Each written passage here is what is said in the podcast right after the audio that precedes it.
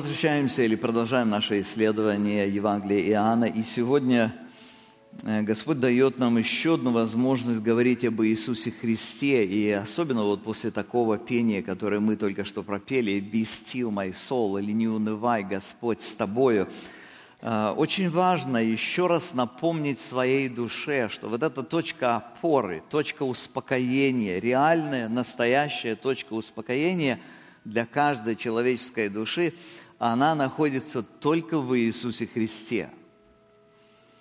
Мы об этом говорим, мы привыкаем к этим словам, мы часто воспринимаем их просто как поэзия, как поэтическое выражение, что-то такое очень близкое, очень чувствительное, очень дорогое, но, к сожалению, для многих непрактичное – так вот, сегодня мы снова исследуем Христа, мы снова будем говорить о Нем для того, чтобы увидеть, как это на практике, как вот ваша душа сегодня взбудораженная, беспокойная, как она может сегодня успокоиться во Христе, как мы сегодня можем найти во Христе этот прочный фундамент, это непоколебимое основание, которое для нас сегодня послужит вот этой, этим источником благодати, этим источником жизни.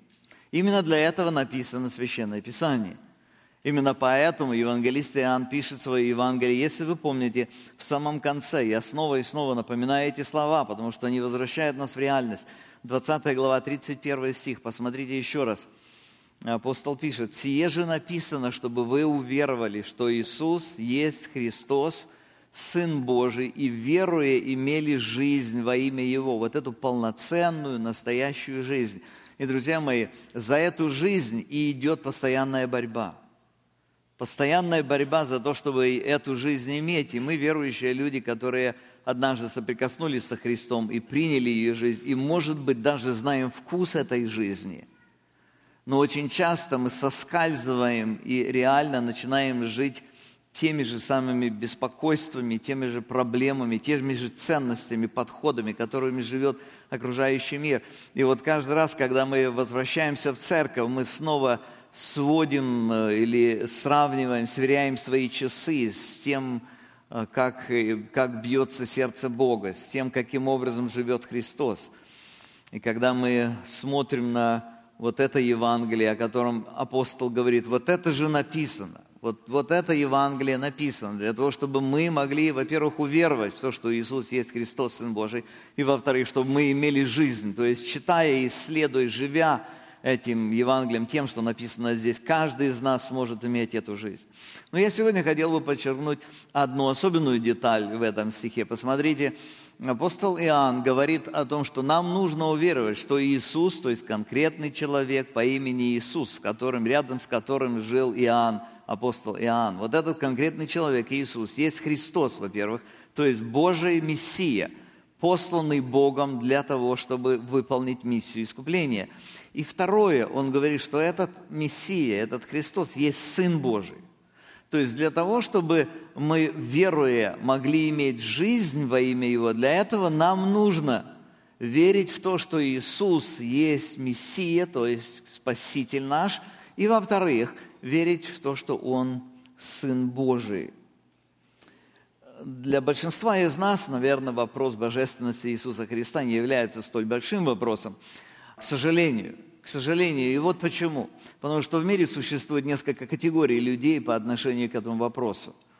Многие люди, они называют себя христианами, они живут в постхристианскую эпоху, то есть все то, что было сказано когда-то о Христе, все то, о чем шли дебаты на протяжении первых нескольких столетий. Дебаты в христианском мире велись именно по поводу определения, что значит божественность Сына Божьего, божественность Иисуса Христа – мы к этому уже привыкли, и поэтому мы очень часто недооцениваем практическую значимость божественности Иисуса Христа. И недооценивая ее, мы, естественно, не можем иметь и полноценную жизнь во имя Его, о которой говорит здесь апостол Иоанн. То есть этот вопрос важен, во-первых, тем, кто не признает или кому трудно признать божественность Иисуса Христа или Божью триединство Божьей личности. И во-вторых, для тех, кто признавая, недооценивает, не ценит, что это значит на практике. Когда мы читаем Священное Писание, то мы с самого начала видим, что Библия уделяет достаточно много места и внимания этому очень сложному вопросу. Нужно признать, вопрос Божьей личности, триединства Божьей личности – сложный вопрос, трудно понимаемый вопрос. Тем не менее, Священное Писание достаточно много и конкретно говорит об этом. Давайте посмотрим самое начало, когда мы читаем самые первые два стиха книги «Бытие», первые два стиха Библии, мы читаем следующее. «Вначале сотворил Бог небо и землю, земля же была безвидна и пуста, и тьма над бездной, и Дух Божий носился над водою». Всем и так понятно, что Бог есть Дух –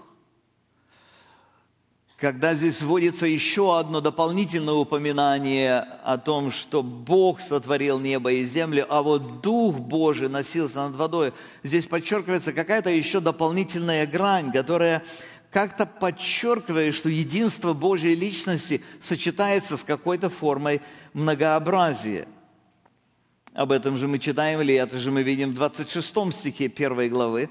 Здесь сказано так, «И сказал Бог, сотворим человека по образу нашему и по подобию нашему, да владычествуют они над рыбами морскими» и так далее. Заметьте, ну, во-первых, тот факт, что Бог говорит. Если Он говорит, кто-то должен слышать. Это естественно, что разговор происходит внутри Божественной Троицы. Кроме того, употребляется глагол и местоимение во множественном числе. «Сотворим по образу нашему, по подобию нашему». Опять-таки, это не подробное учение, не развернутое учение о Троице, но эти стихи содержат в себе явный намек на какое-то многообразие в единстве Божественной Личности. Кроме того, если мы читаем библейские пророчества о Мессии, мессианские псалмы, псалтерия, или же пророчества э, у пророка Исаия, например, мы также сталкиваемся с этим же фактором. Во-первых, это многообразие в единой божественной личности, и, во-вторых, это двойственность природы Мессии. Давайте посмотрим два только таких примера. Псалом 109, первый стих. Псалом Давида. «Сказал Господь Господу моему, сиди одесную меня, доколе положу врагов под ножие ног твоих». Заметьте, здесь употребляется два слова – и Иегова, Яхва и Адонай. Господь говорит Господу. Кстати, эти слова позже Иисус Христос цитирует, объясняя сущность своей божественности, немножечко позже. Пророк Исаия, говоря о грядущем Мессии, пишет, Исаия 9,6, «Ибо младенец родился нам, Сын дан нам, владычество на раменах Его, и нарекут Ему имя чудный советник, Бог крепкий, Отец вечности. Еще одна загадка, с которой сталкивались люди, которые читали эти стихи, эти слова. С одной стороны, это младенец, это сын, это человек. С другой стороны, это Бог крепкий. И не просто Бог в таком несколько уменьшительном или в общеупотребительном каком-то слове, как иногда употребляли его по отношению к языческим богам, а здесь сказано «Отец вечности», то есть подчеркнуто, что речь идет о том, кто сотворил вечность. Евангелист Иоанн, когда он начинает говорить нам историю Иисуса Христа, он также обращается к этой же самой теме. Посмотрите, самое начало Евангелия Иоанна – он употребляет здесь, для того, чтобы объяснить природу и сущность личности Иисуса Христа, употребляет греческий термин «логос». И я в нашем русском переводе заменил все слова, которых используется «логос», вот именно на это оригинальное слово. То есть здесь написано следующее. «Вначале был логос, и логос был у Бога, и он был вначале у Бога, и все через него начало быть, и без него ничто не начало быть, что начало быть. Это понятие логос у древних греков, оно было связано с идеей вечного разума или первопричиной. То есть Иоанн использует этот термин, который знаком для греческого ума, для, для людей, для культуры тогдашней. И он говорит о том, что в начале всего был Логос, этот Логос был у Бога, и Логос был Бог. И абсолютно все сотворенное – оно появилось на свет только благодаря деятельности вот этого логоса. И немножечко позже, в этой главе, 14 стих, он говорит, «И логос стал плотью». То есть он использует понятие, которое уже было в греческом разуме, и он говорит им, посмотрите, вот то, что вы считаете первопричиной всего, в действительности это вторая личность божества, это Бог-Сын, который был у Бога, и который был Бог, и который стал инструментом, Божьим инструментом появления всего существующего, всего творения. Эти слова перекликаются с пророчеством Исаии – когда Исаия говорит о том, что родившийся младенец, он оказывается Богом крепким и Отцом вечности. И Логос стал плотью и обитал с нами, полный благодати и истины. И мы видели славу Его, мы видели славу как единородного от Отца. То есть мы увидели славу Бога самого в личности Иисуса Христа. Но кроме свидетельства Иоанна, кроме свидетельств пророков – немножечко позже, в этом же Евангелии, мы встречаем свидетельство самого Иисуса Христа, когда сам Иисус Христос говорит о себе. И вот первое такое развернутое свидетельство мы встречаем в пятой главе, в той главе, которую мы сейчас изучаем. Если вы помните историю, Иисус исцеляет человека, который лежал в купальне или у купальни Силаам, э, он был больной уже 38 лет – Иисус исцелил этого человека, и это вызвало большие проблемы. Это вызвало претензии, огромные претензии со стороны иудейских религиозных начальников. Претензии были две основные. Первое, какое право ты имел повелеть этому человеку взять свою постель в субботу? Мы подробно говорили в прошлое воскресенье об этом.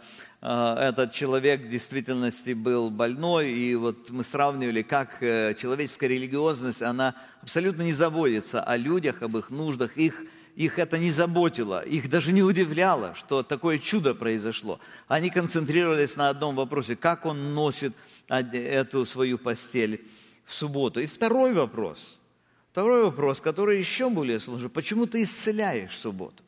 Закон запрещает вообще работать в субботу. И вот здесь сталкиваются две таких серьезных проблемы. 16 стих говорит, «И стали иудеи гнать Иисуса, и искали убить Его за то, что Он делал такие дела в субботу». Он исцелил. Мы подробно об этом говорили, о том, что это действительно было очень, э, очень печальное, очень печальное состояние иудейской религии. Но если мы посмотрим с другой стороны, мы можем увидеть, что обвинение, которое иудеи представили Иисусу, было достаточно серьезным. Иудеи представили Иисуса нарушителем закона в той его части, которая предусматривает смертную казнь. То есть это, это не просто несерьезные слова. У иудеев было основание для того, чтобы инициировать процесс, который может привести к принятию решения о том, чтобы предать этого человека смертной казни или побить камнями. И вот Иисус отвечает на этот вопрос. Он не просто уходит от него, в данном случае он отвечает на этот вопрос. И когда он отвечает, он отвечает очень интересным образом. Для того, чтобы объяснить этим людям, почему он имеет право работать в субботу. Он говорит, в принципе, одно очень важное утверждение. Он говорит, я Бог, и поэтому я могу это делать. Конечно, понятно, что решив одну проблему, проблему с субботой, здесь открывается еще одна, еще большая проблема. Сейчас эти же все люди переключаются на другой вопрос и говорят, ах, ты еще и Богом себя считаешь. Именно об этом идет речь. Это очень интересная дискуссия, очень интересная беседа. И мы посмотрим на то, каким образом Иисус, понимая всю сложность данного вопроса, Он дает своим оппонентам подробное объяснение, что Он имеет в виду. Он подробно объясняет свою божественность. И вот это объяснение, оно и сегодня играет колоссальную роль для каждого из нас. Как я уже сказал, оно является основанием того, насколько жизнь Иисуса Христа будет нашей реальной жизнью. Прежде всего, Иисус делает здесь прямое утверждение, что Он равен Богу, и мы сейчас посмотрим на Него. Далее Он представляет доказательства своей божественности. И после этого Он говорит о последствиях, что отсюда следует или что отсюда вытекает. Давайте мы посмотрим подробно, последовательно эти три элемента здесь. Первое – сын равен отцу. 16 и 17 стихи. «И стали иудеи гнать Иисуса, и искали убить его за то, что он делал такие дела в субботу. Иисус же говорил им». Отец мой да ныне делает, и я делаю. Это очень интересная деталь. Дело в том, что когда дотошные фарисеи, книжники, специалисты в законе пытались проанализировать и внедрить всякую, каждую тонкость или применение законов во всех их тонкостях, то они столкнулись с одним вопросом. Есть очевидный факт, подтвержденный Священным Писанием, то, что Бог активно поддерживает существование Вселенной каждое мгновение. А это значит, Он работает. Более того, Бог направляет историю, Божье проведение направляет историю Вселенной каждое мгновение. Более того, не просто каждое мгновение, а в миллиардах разных ситуаций, одновременно происходящих.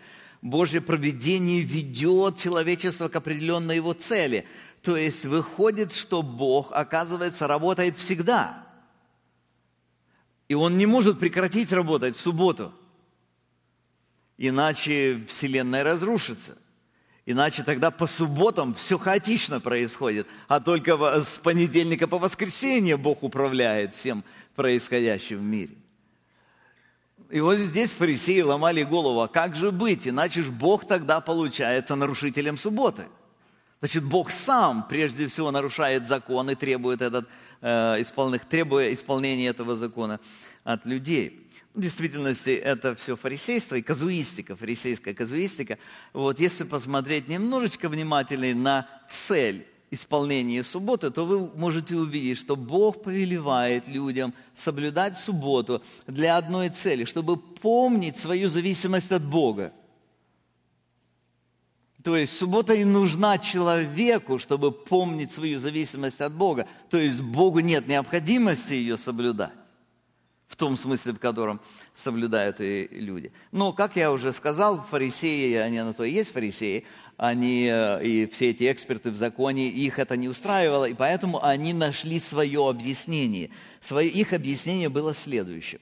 Они говорили, кстати, Гамалиил был один из членов того, того комитета, который в конце концов пришел вот после столетия исследований к выводу.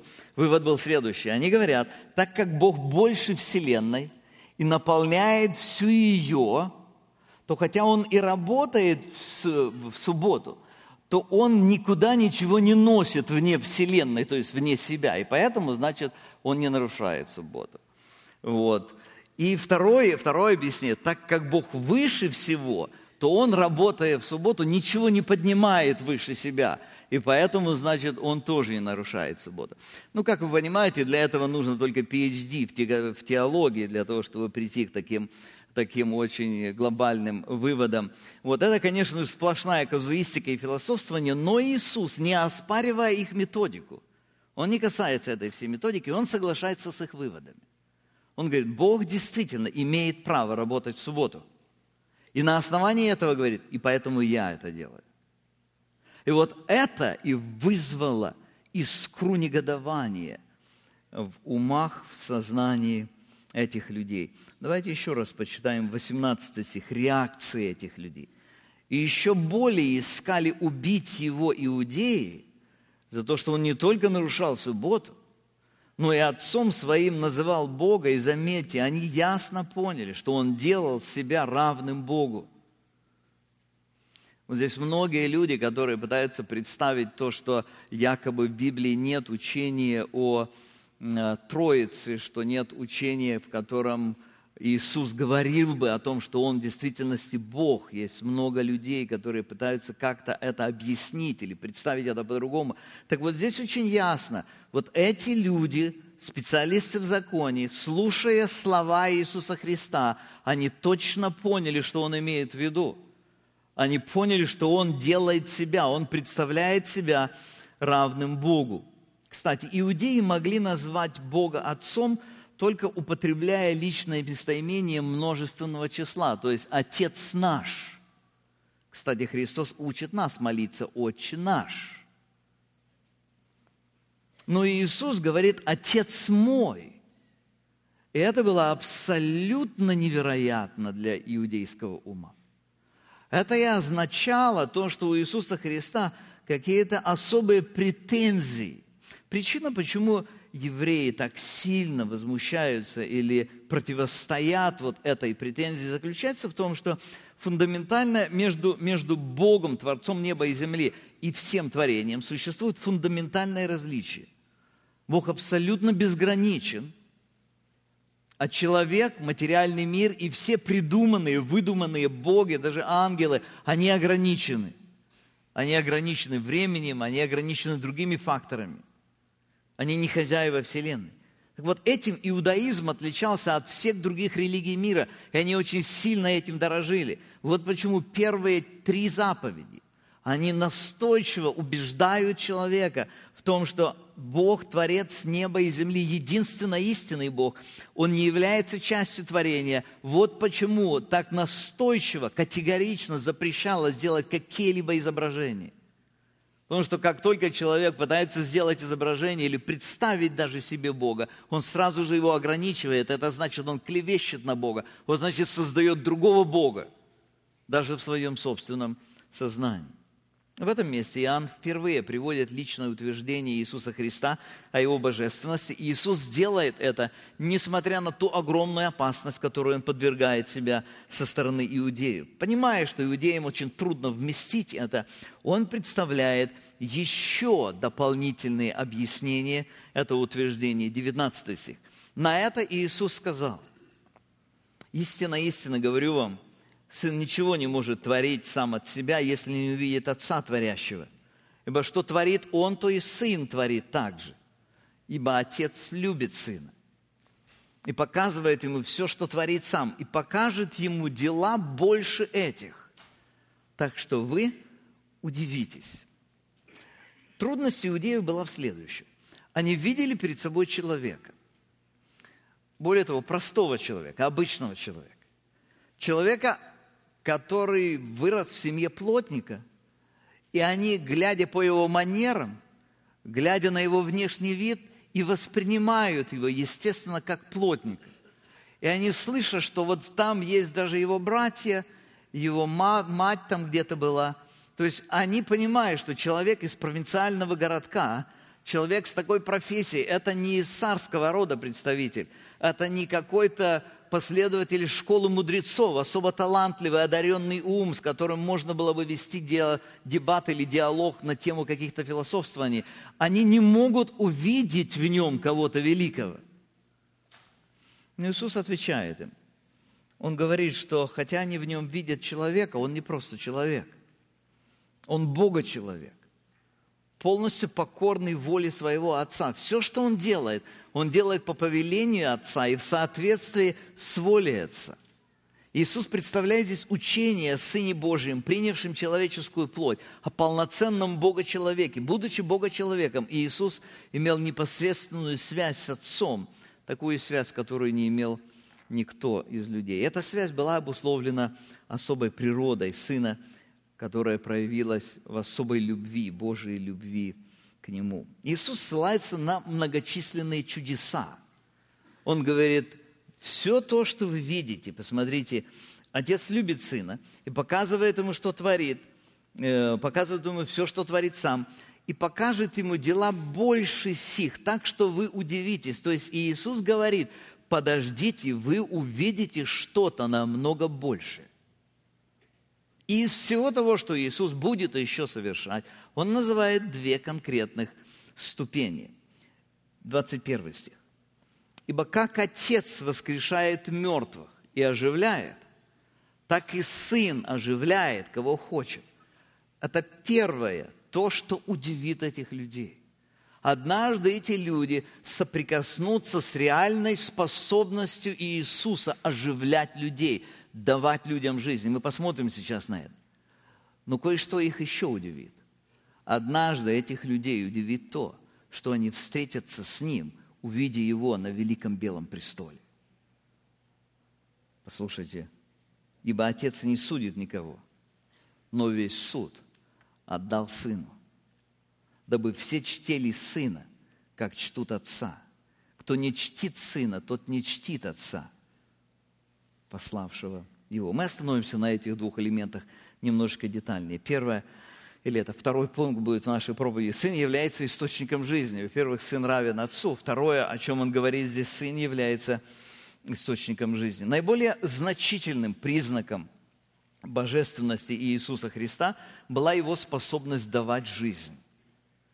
Если вы посмотрите на всю Вселенную, то мы во Вселенной сталкиваемся или встречаем одно явление, которое чрезвычайно сложно для понимания. Это явление жизни. Причем эта жизнь имеет два уровня – биологическая жизнь и духовная жизнь. Мы сталкиваемся с этим явлением, потому что даже сегодня, когда уже очень сильно развитая наука, наука не может создать жизнь. Даже когда она использует все уже приготовленные Богом материалы здесь на Земле. Даже когда они пробуют делать эти эксперименты уже в, в месте, в этой специальной лаборатории, единственное место во Вселенной, на Земле, в ее атмосфере, где жизнь вообще возможна. То есть даже когда все умы, используя всю приготовленную Богом уже механику, все законы есть, все строительные материалы, то есть весь э, необходимые, все составляющие для того, чтобы жизнь возникла, бьются люди десятилетиями, столетиями, они не могут произвести жизнь.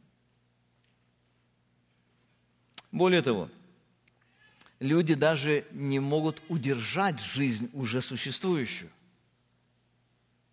Они могут передавать жизнь. И то только потому, что Бог сделал репродуктивную систему в человеке. И они могут передавать жизнь, но эта жизнь, э, эта передача, эта жизнь очень ограничена, потому что всякий человек, рожденный от человека, рожденный от женщины, он рано или поздно умрет, он подвержен тлению. То есть они не могут дать ему вечную жизнь. Они даже не могут дать ему по-настоящему счастливую жизнь здесь на земле. И вот слушайте, Иисус понимая это, понимая, что его оппоненты имеют представление об этом, он объясняет им. 24 стих. «Истинно, истинно говорю вам, слушающий Слово Мое и верующий в пославшего Меня имеет жизнь вечную, и на суд не приходит, но перешел от смерти в жизнь». То есть, заметьте, он, во-первых, говорит о том, что он имеет способность решить проблему смерти – решить проблему духовной смерти. Он говорит о слове, которое производит определенную реакцию в сердце человека, которое освобождает от суда и выводит из атмосферы или из сферы смерти и переводит в сферу жизни. Но он продолжает и говорит следующее. Истинно, истинно говорю вам, наступает время и настало уже – когда мертвые услышат глаз Сына Божия и, услышав, живут. Ибо как Отец имеет жизнь в самом себе, так и Сыну дал иметь жизнь в самом себе. Друзья, в этом главное отличие Бога Творца от всего творения. Бог является источником жизни. Мы можем видеть жизнь в цветке, вот цветок передо мной, здесь жизнь в цветке. Мы видим жизнь в ребенке, который рождается. Мы видим жизнь в разных формах проявления, которые существуют здесь в биологическом мире. Но только Бог является источником жизни. Он ее генерирует, Он рождает, все остальное умирает. И вот Иисус подчеркивает, Он говорит, ибо Отец, как Отец имеет жизнь в самом себе, так и Сыну дал иметь жизнь в самом себе. Почему Он говорит «дал»? Здесь очень важный фактор. Дело в том, что сын в данной точке выступает уже с позиции Бога-человека. То есть, когда он становился человеком, Бог оставил в нем это же качество божественное. Хотя написано, что Иисус отказался от всех славных характеристик, которые он имел там на, небесах. Но Бог дает ему вот эту неограниченную силу рождать жизнь. Вот что Иисус объясняет этим своим религиозным оппонентам. В отличие от всяких других религий, теорий, Библия очень ясно говорит, что Бог является единственным источником жизни. Он сотворил и физическую жизнь, и духовную жизнь. Бытие 2.7 описывает процесс создания человека. И там написано следующее. «И создал Господь Бог человека из праха земного, и вдунул в лицо его дыхание жизни, и стал человек душой и живой». И евреи очень хорошо понимали это. Они очень ясно знали, что они не способны произвести жизнь. Ветхозаветные верующие подчеркивали эту истину. Псалмопевец Давид выражает глубокое убеждение людей. 35-й псалом с 8 стиха. «Как драгоценна милость Твоя, Боже! Сыны человеческие в тени крыл Твоих покойны, насыщаются от тука дома Твоего, из потока сладостей Твоих Ты напаяешь их, ибо у Тебя источник жизни. Во свете Твоем мы видим свет. Вот почему Иоанн, когда он начинает говорить только о Христе в первой главе, он говорит, в нем была жизнь. У Бога источник жизни, и во Христе была жизнь. Здесь есть еще одна интересная деталь, которую я хочу подчеркнуть. Посмотрите, пожалуйста, на стих 25. Иисус говорит, истинно, истинно говорю вам, наступает время, и настало уже. Вот немножечко позже, в 28-29 стихе, там тоже есть слова «наступает время», но нет слов «настало уже». То есть что-то наступает только в момент пришествия или жизни Иисуса Христа, а что-то уже настало. Иисус явно говорит о том, что Он пришел для того, чтобы дать прежде всего духовную жизнь, возродить жизнь, которая утеряна была в Эдемском саду. 21 стих, посмотрите, он говорит, «Ибо как Отец воскрешает мертвых и оживляет, так и Сын оживляет, кого хочет». Вы помните, в истории были люди, пророки и даже апостолы, которые, через которых Бог воскрешал людей. Но это были единичные случаи. И апостолы, они были всего лишь подчиненными в Божьей программе. У сына же есть вот эта власть. Он приходит в купальню Силаам, и он выбирает одного человека и говорит, иди сюда, встань и ходи. У него есть эта власть, оживляет кого хочет. Это способность давать жизнь. И, как я уже сказал, здесь отмечено два процесса. Во-первых, способность давать духовную жизнь, кроме того, способность давать физическую жизнь. Очень важный элемент, который Иисус подчеркивает снова и снова. Помните, беседа с Никодимом начинается с вопроса жизни, или центральным элементом имеет вопрос жизни. 3 глава, 14 стих. «И как Моисей вознес змею в пустыне, так должно вознесено быть Сыну Человеческому, чтобы всякий верующий в Него не погиб, но имел жизнь вечную». То есть Иисус представляет себя носителем новой вечной жизни. Об этом же Он говорит самарянке. 4 глава, 14 стих. А кто будет пить воду, которую я дам ему, тот не будет жаждать вовек, но вода, которую я дам ему, сделается в нем источником воды, текущей в жизнь вечную. Друзья, это еще одна очень важная грань. Мы, когда говорим о жизни вечной, мы представляем себе что-то, что начнется после того, когда мы умрем. И Иисус отвечает на проблему самарянки. В чем была проблема самарянки? Эта бедная женщина искала счастья, она искала настоящей жизни – поэтому она меняла мужей. И она не могла найти. И Иисус предлагает ей решение проблемы. И Он обращается и говорит, я дам тебе жизнь, которая удовлетворит твою жажду. Ты не будешь вовек жаждать. Жизнь, которая характеризуется вечностью, характеризуется ценностями, которые не подвластны времени. В истории с иудеями Иисус говорит еще более конкретно – Заметьте, он описывает этот процесс в деталях. 24 стих еще раз. «Истинно, истинно говорю вам, слушающий Слово Мое и верующий в пославшего Меня имеет жизнь вечную». Заметьте, очень важная последовательность. Во-первых, слушающий Слово. Слово Иисуса Христа имеет жизнь. Оно является носителем жизни. Мы уже говорили несколько раз – вот в эти дни после Нового года отмечали важности того, чтобы любить Слово, важности того, чтобы питаться Словом, важности того, чтобы воспринимать и усваивать Слово верою, потому что оно является носителем, инструментом, рождающим жизнь, поддерживающим жизнь, развивающим жизнь. К сожалению, как я уже говорил, для многих и многих людей Слово стало чем-то далеким, Слово стало чем-то формальным, чем-то необязательным, чем-то, э, где они себя, может быть, иногда и заставят почитать, а чаще предпочитают и не заставлять. По этой причине рвется связь с источником жизни. Люди не, научились знать вкуса Слово, которое действительно способно давать жизнь. Иисус продолжает и говорит, но перешел, на суд не приходит, перешел от смерти в жизнь. Истинно, истинно говорю вам, наступает время и настало уже, когда мертвые услышат глаз Сына Божия и оживут. Верующий человек свободен от смерти, он свободен от вечной погибели, он перешел из сферы смерти в сферу жизни. Иисус подчеркивает, что это время наступает и уже настало еще в то время. Но немножечко ниже. Он говорит о другом периоде, который когда-то настанет.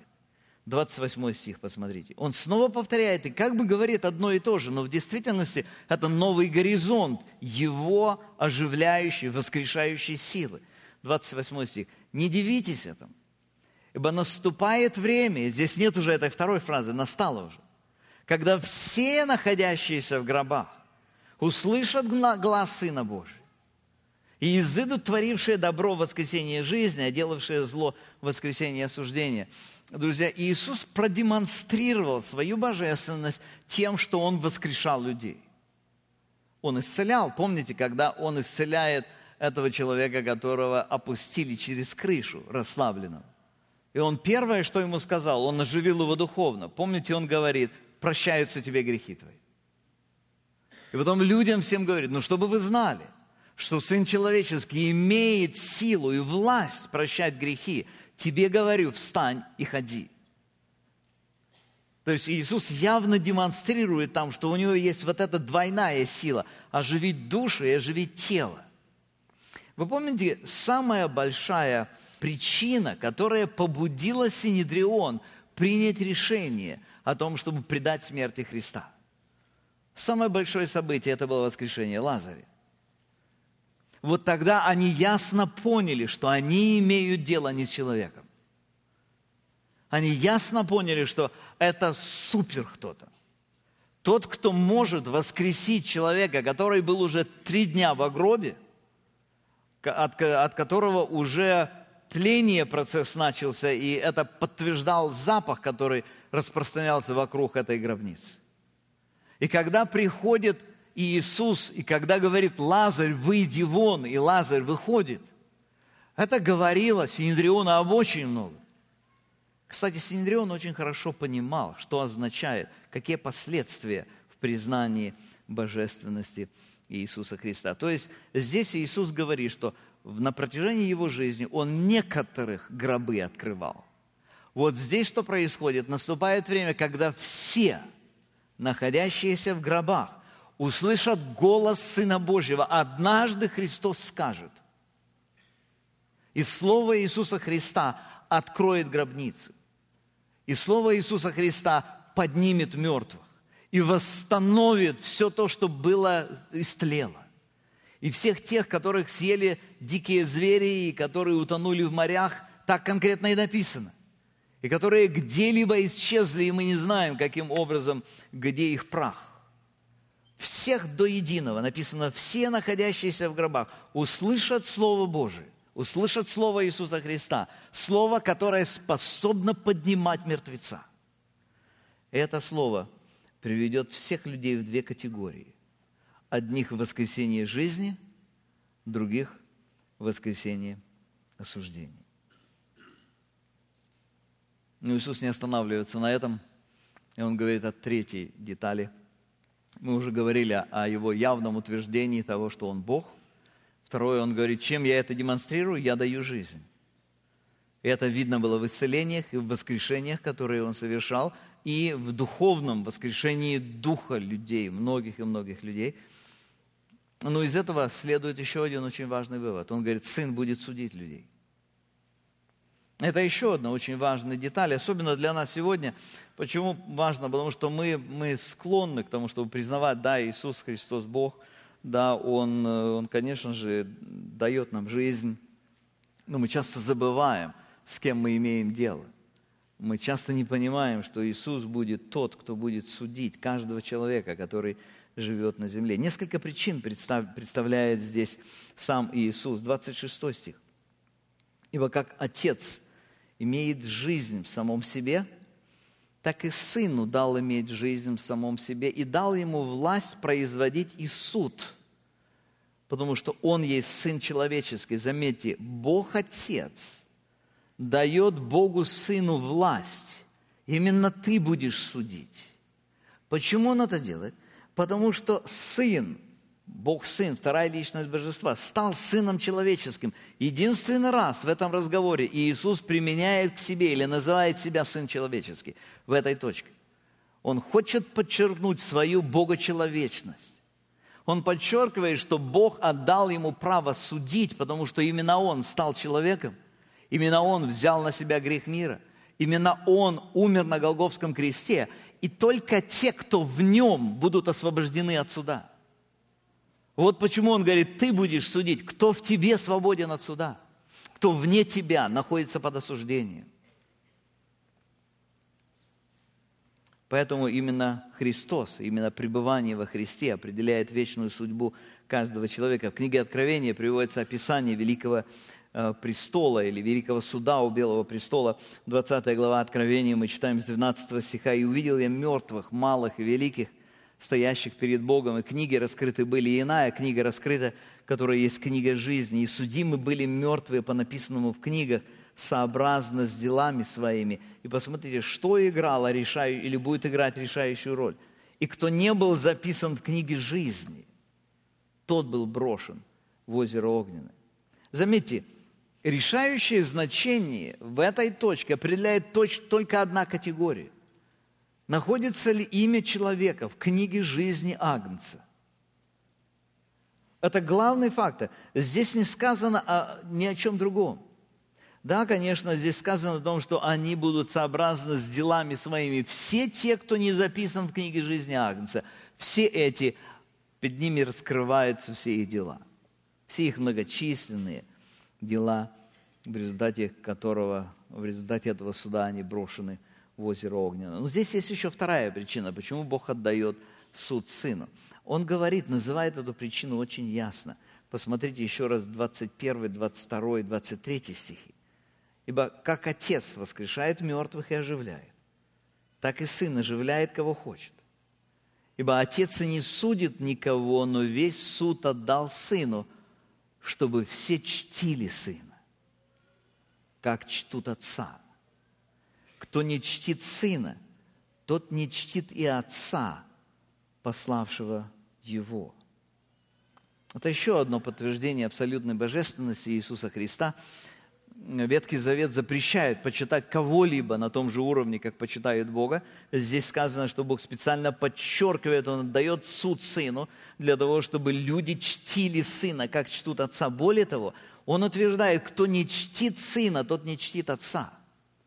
И вот это, я думаю, одно из наиболее серьезных предупреждений, которые нужно услышать нам, которые живут долго-долго после того времени, когда вопрос божественности Иисуса Христа уже утвердился в сознании многих и многих христиан. Дело в том, что эта фраза, которая сказана Христом, она, она демонстрирует, что Отец требует, чтобы чтили Сына. Недостаточно только признать существование Сына. Недостаточно даже иметь веру в том, что Сын умер за грехи. Существование Сына – то, что Он Мессия, умерший за грехи, является основанием для того, чтобы люди чтили Сына. Здесь сказано, Бог даже специально отдал суд Сыну, чтобы все чтили Сына, как единственный источник нашего спасения, как Господина нашей жизни. Друзья, вот почему Иисус заповедал вспоминать Его голговские страдания и смерть. Регулярно вспоминать. Для одной цели, чтобы чтили Сына чтобы понимали цену Евангелия. Посмотрите 1 э, Петра, первая глава, где сказано, сказано о том, пос, пос, посмотрите или вспомните, какая дорогая цена была уплачена для того, чтобы наше спасение стало реальностью. Псалом 2, 11-12 стихи говорит, «Служите Господу со страхом и радуйтесь с трепетом, почтите Сына, чтобы Он не прогневался» и чтобы вам не погибнуть в пути вашем, ибо гнев его возгорится вскоре. Блаженны все, уповающие на него. Писание говорит о том, что все, кто реально соприкасается с воскресшим Сыном, который будет сюда судить мир, они определенно чтят Его. Помните апостол Иоанн в книге Откровения, 1 глава, 17 стих. «И когда я увидел его, то пал к ногам его, как мертвый, и он положил на меня десницу свою и сказал мне, не бойся, я есть первый и последний, и живой, и был мертв, и все живы, во веки, жив во веки веков. Аминь, и имею ключи ада и смерти». Друзья, соприкосновение с, с прославленным, с божественностью Христа, с пониманием божественности Христа, оно обязательно вызывает ощущение страха, ощущение торжественности, ощущение величия, колоссального величия того, с кем мы имеем дело, но вместе с этим оно вызывает ощущение торжества, ощущение радости, ощущение успокоения, надежды и упования. Причем, друзья – чем меньше мы имеем страх и трепет перед Богом, перед Иисусом Христом, перед Его божественностью, тем меньше мы будем иметь успокоение, радость, торжество от Него. Причина, почему сегодня очень-очень многие верующие, они идут искать утешение в земные источники радости, заключается в том, что они, они не знают, что значит «почтите сына». Они не понимают всех последствий божественности Иисуса Христа. Они редко соприкасаются с Ним, у них мало практики соприкосновения с Иисусом Христом, поэтому они не трепещут перед Ним, они не могут уповать на Него. Они не боятся Его, и они не могут радоваться той радостью, которую Он дает. Посмотрите еще одно место в книге Откровения, 5 глава, где говорится о спасенных народах, когда спасенные народы вот там на небесах видят Иисуса Христа, и у них совершенно другая реакция. Совершенно другая реакция, отличающаяся от того, что мы э, видим и слышим э, в нашем современном христианском мире. 11 стих. «И я видел и слышал голос многих ангелов вокруг престола, и животных, и старцев – и число их было тьмы темы, тысячи тысяч, которые говорили громким голосом, «Достоин агнец закланный принять силу и богатство, и премудрость, и крепость, и честь, и славу, и благословение». И всякое создание, находящееся на небе, на земле, и под землей, и на море, и все, что в них слышал, я говорила, сидящему на престоле и агнцу благословение, и честь, и слава, и держава во веки веков. Друзья, те, кто Э, соприкасается с Иисусом Христом, те, кто понимает Его величие, вот, вот их реакция. Они действительно по-настоящему видят, видят Его божественность, Его славу. Но даже те, кто не спасен, однажды соприкоснутся с реальностью Сына. И однажды вынуждены будут признать Его божественность. 19 глава книги Откровения, 11 стих. «И увидел я отверстие неба, и вот конь белый, и сидящий на нем называется верный и истина, который праведно судит и воинствует. Это вот то, о чем Иисус говорил еще вот в той пятой главе. Очи у него как пламень огненный, на голове у него много диадим, он имел имя написанное, которого никто не знал, кроме его самого. Он был облечен в одежду, обогренную кровью, имя ему Слово Божие. И воинства небесные следовали за ним – на конях белых, облеченные в весон белый и чистый. Из уст же его исходит острый меч, чтобы им поражать народы. Он пасет их жезлом железным, он топчет точила яр, вина ярости и гнева Бога Вседержителя. И на одежде и на бедре его написано имя «Царь царей» и Господь господствующий. Друзья, в этом сущность христианской веры. Иисус Христос не только страдающий праведник, который умер за грехи людей, Он полноценный Бог. Он Бог великий, превознесенный, могущественный и святой. Он судья неба и земли. Смешивая христианство с различными философствованиями сегодняшнего мира, люди постепенно представляют христианство чем-то совершенно отличающимся от оригинала. Вот эти слова Иисуса Христа, они помогают вернуть нас в реальность, чтобы все чтили Сына, как чтут Отца. Мы сейчас помолимся – я хотел бы сделать некоторые выводы из того, о чем мы поговорили сейчас, чтобы мы собрали все это вместе. Достаточно такое глубокое и сложное учение, которое Иисус представил здесь, которое мы попробовали охватить сейчас. Несколько выводов, которые мы видим отсюда. Во-первых, Иисус ясно свидетельствует о том, что Он Бог. Это первое, что несомненно в этом тексте. Второе, Он единственный источник жизни, открытый для людей – Только Он может дать жизнь. Вот почему, друзья, для того, чтобы получить спасение, недостаточно просто быть, признавать существование Бога. Нужно знать Христа, и нужно чтить Христа. Нужно доверить свою жизнь Христу. Третье. Обретение жизни, принесенной Христом, возможно только посредством самого серьезного отношения к Его Слову, полного доверия Его Слову. Четвертое. Иисус подтвердил свою божественность тем, что Он воскрешал других, что Он воскрес сам, и что Он продолжает воскрешать души людей. Пятое. Иисус будет определять вечную судьбу каждого человека, однажды воскресив их из мертвых. И шестое. Иметь спасительную веру в Сына означает чтить Сына.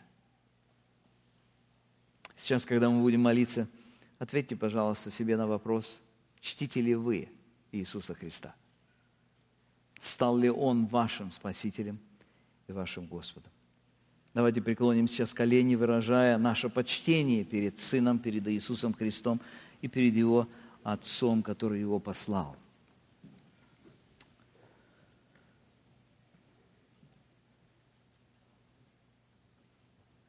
Господи, мы благодарим Тебя за то, что Ты в своей огромной любви продолжаешь долготерпеливо работать с нашими сердцами, продолжаешь говорить к нам. Благодарим Тебя, Господи, за то, что Ты в своей славе и в своей святости снизошел к нашему грешному миру, а что Ты послал для нашего спасения Сына, того, кто пришел в образе человека и был здесь сыном плотника – тот, который стал одним из нас и умолился до образа раба, но тот, который принес с собой самого Тебя. Он принес Бога, настоящего, полноценного, великого. Принес для того, чтобы дать нам жизнь. Принес для того, чтобы нас спасти, сделать праведными. Принес для того, чтобы вырвать нас из царства смерти – принес для того, чтобы наполнить нас полноценной, настоящей жизнью неба. Господи, я благодарю Тебя за это. Благодарю Тебя за то, что сегодня мы можем поклониться Тебе вот здесь, в доме Твоем, народ Твой. Господи, мы преклоняемся пред Тобой, и мы признаем, Господи, что Ты велик, а мы нуждаемся в Тебе. Мы поклоняемся Тебе, Господи, и просим, просим милости к нашим сердцам. Просим, Господи, Твоего действия в каждом из нас, Господи, ты видишь наше своеволие, Ты видишь наше недоверие. Ты видишь, Господи, как часто мы не чтим Сына. И мы просим Тебя, Ты прости нас. Ты исцели наши души. Ты освободи нас сегодня, Господи, от этого легкомысленного отношения к Сыну Твоему, которого Ты послал на землю для нашего спасения. Это помоги, Господи, чтобы каждый из нас смог по-настоящему ощущать и наполняться этой жизнью, которую Ты принес через Сына. Благослови, Господи, Ты знаешь нужды каждого, Ты знаешь процесс духовного пути, Ты знаешь борьбу, Ты знаешь все нужды, все сложности, все испытания. Я прошу Тебя, Господи, Ты прикоснись сегодня истиной Твоего Слова и приложенного Духом Святым и оживленного Духом Твоим, Господи – ты произведи свою исцеляющую работу и восстанавливающую работу в каждом из нас. Ты помоги, Господи, чтобы каждый из нас сегодня приближался к Тебе и мог снова уповать на Тебя и снова радоваться о Тебе. Иметь, Господи, это утешение, которое от Тебя исходит. Иметь, Господи, полноту и счастье, в котором каждый из нас так нуждается, которое только Ты можешь дать. Благослови нас, Господи, просим Тебя обо всем этом во имя Иисуса Христа нашего Господа и Спасителя. Аминь.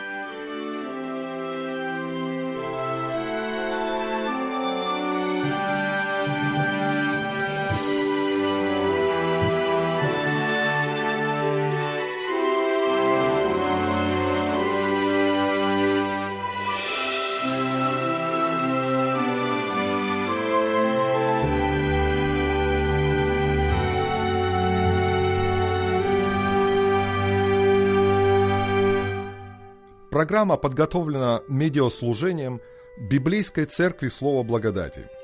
целью которого является прославление Бога через распространение влияния Его Слова. Мы надеемся, что эта проповедь стала благословением для вас. Информацию о служении Церкви Слова Благодати вы можете получить через нашу страницу в интернете www.slovo.org. Прослушанную вами проповедь, другие аудио-видеоматериалы, а также книги вы можете заказать через страницу в интернете по адресу www.slovostore.org или позвонив по телефону 360 687 3962. Мы нуждаемся в вашей молитвенной и материальной поддержке. Ваши пожертвования вы можете присылать по адресу 1317 Норс-Вест, 12 авеню, Battleground, Вашингтон, 98604. Да благословит вас Бог.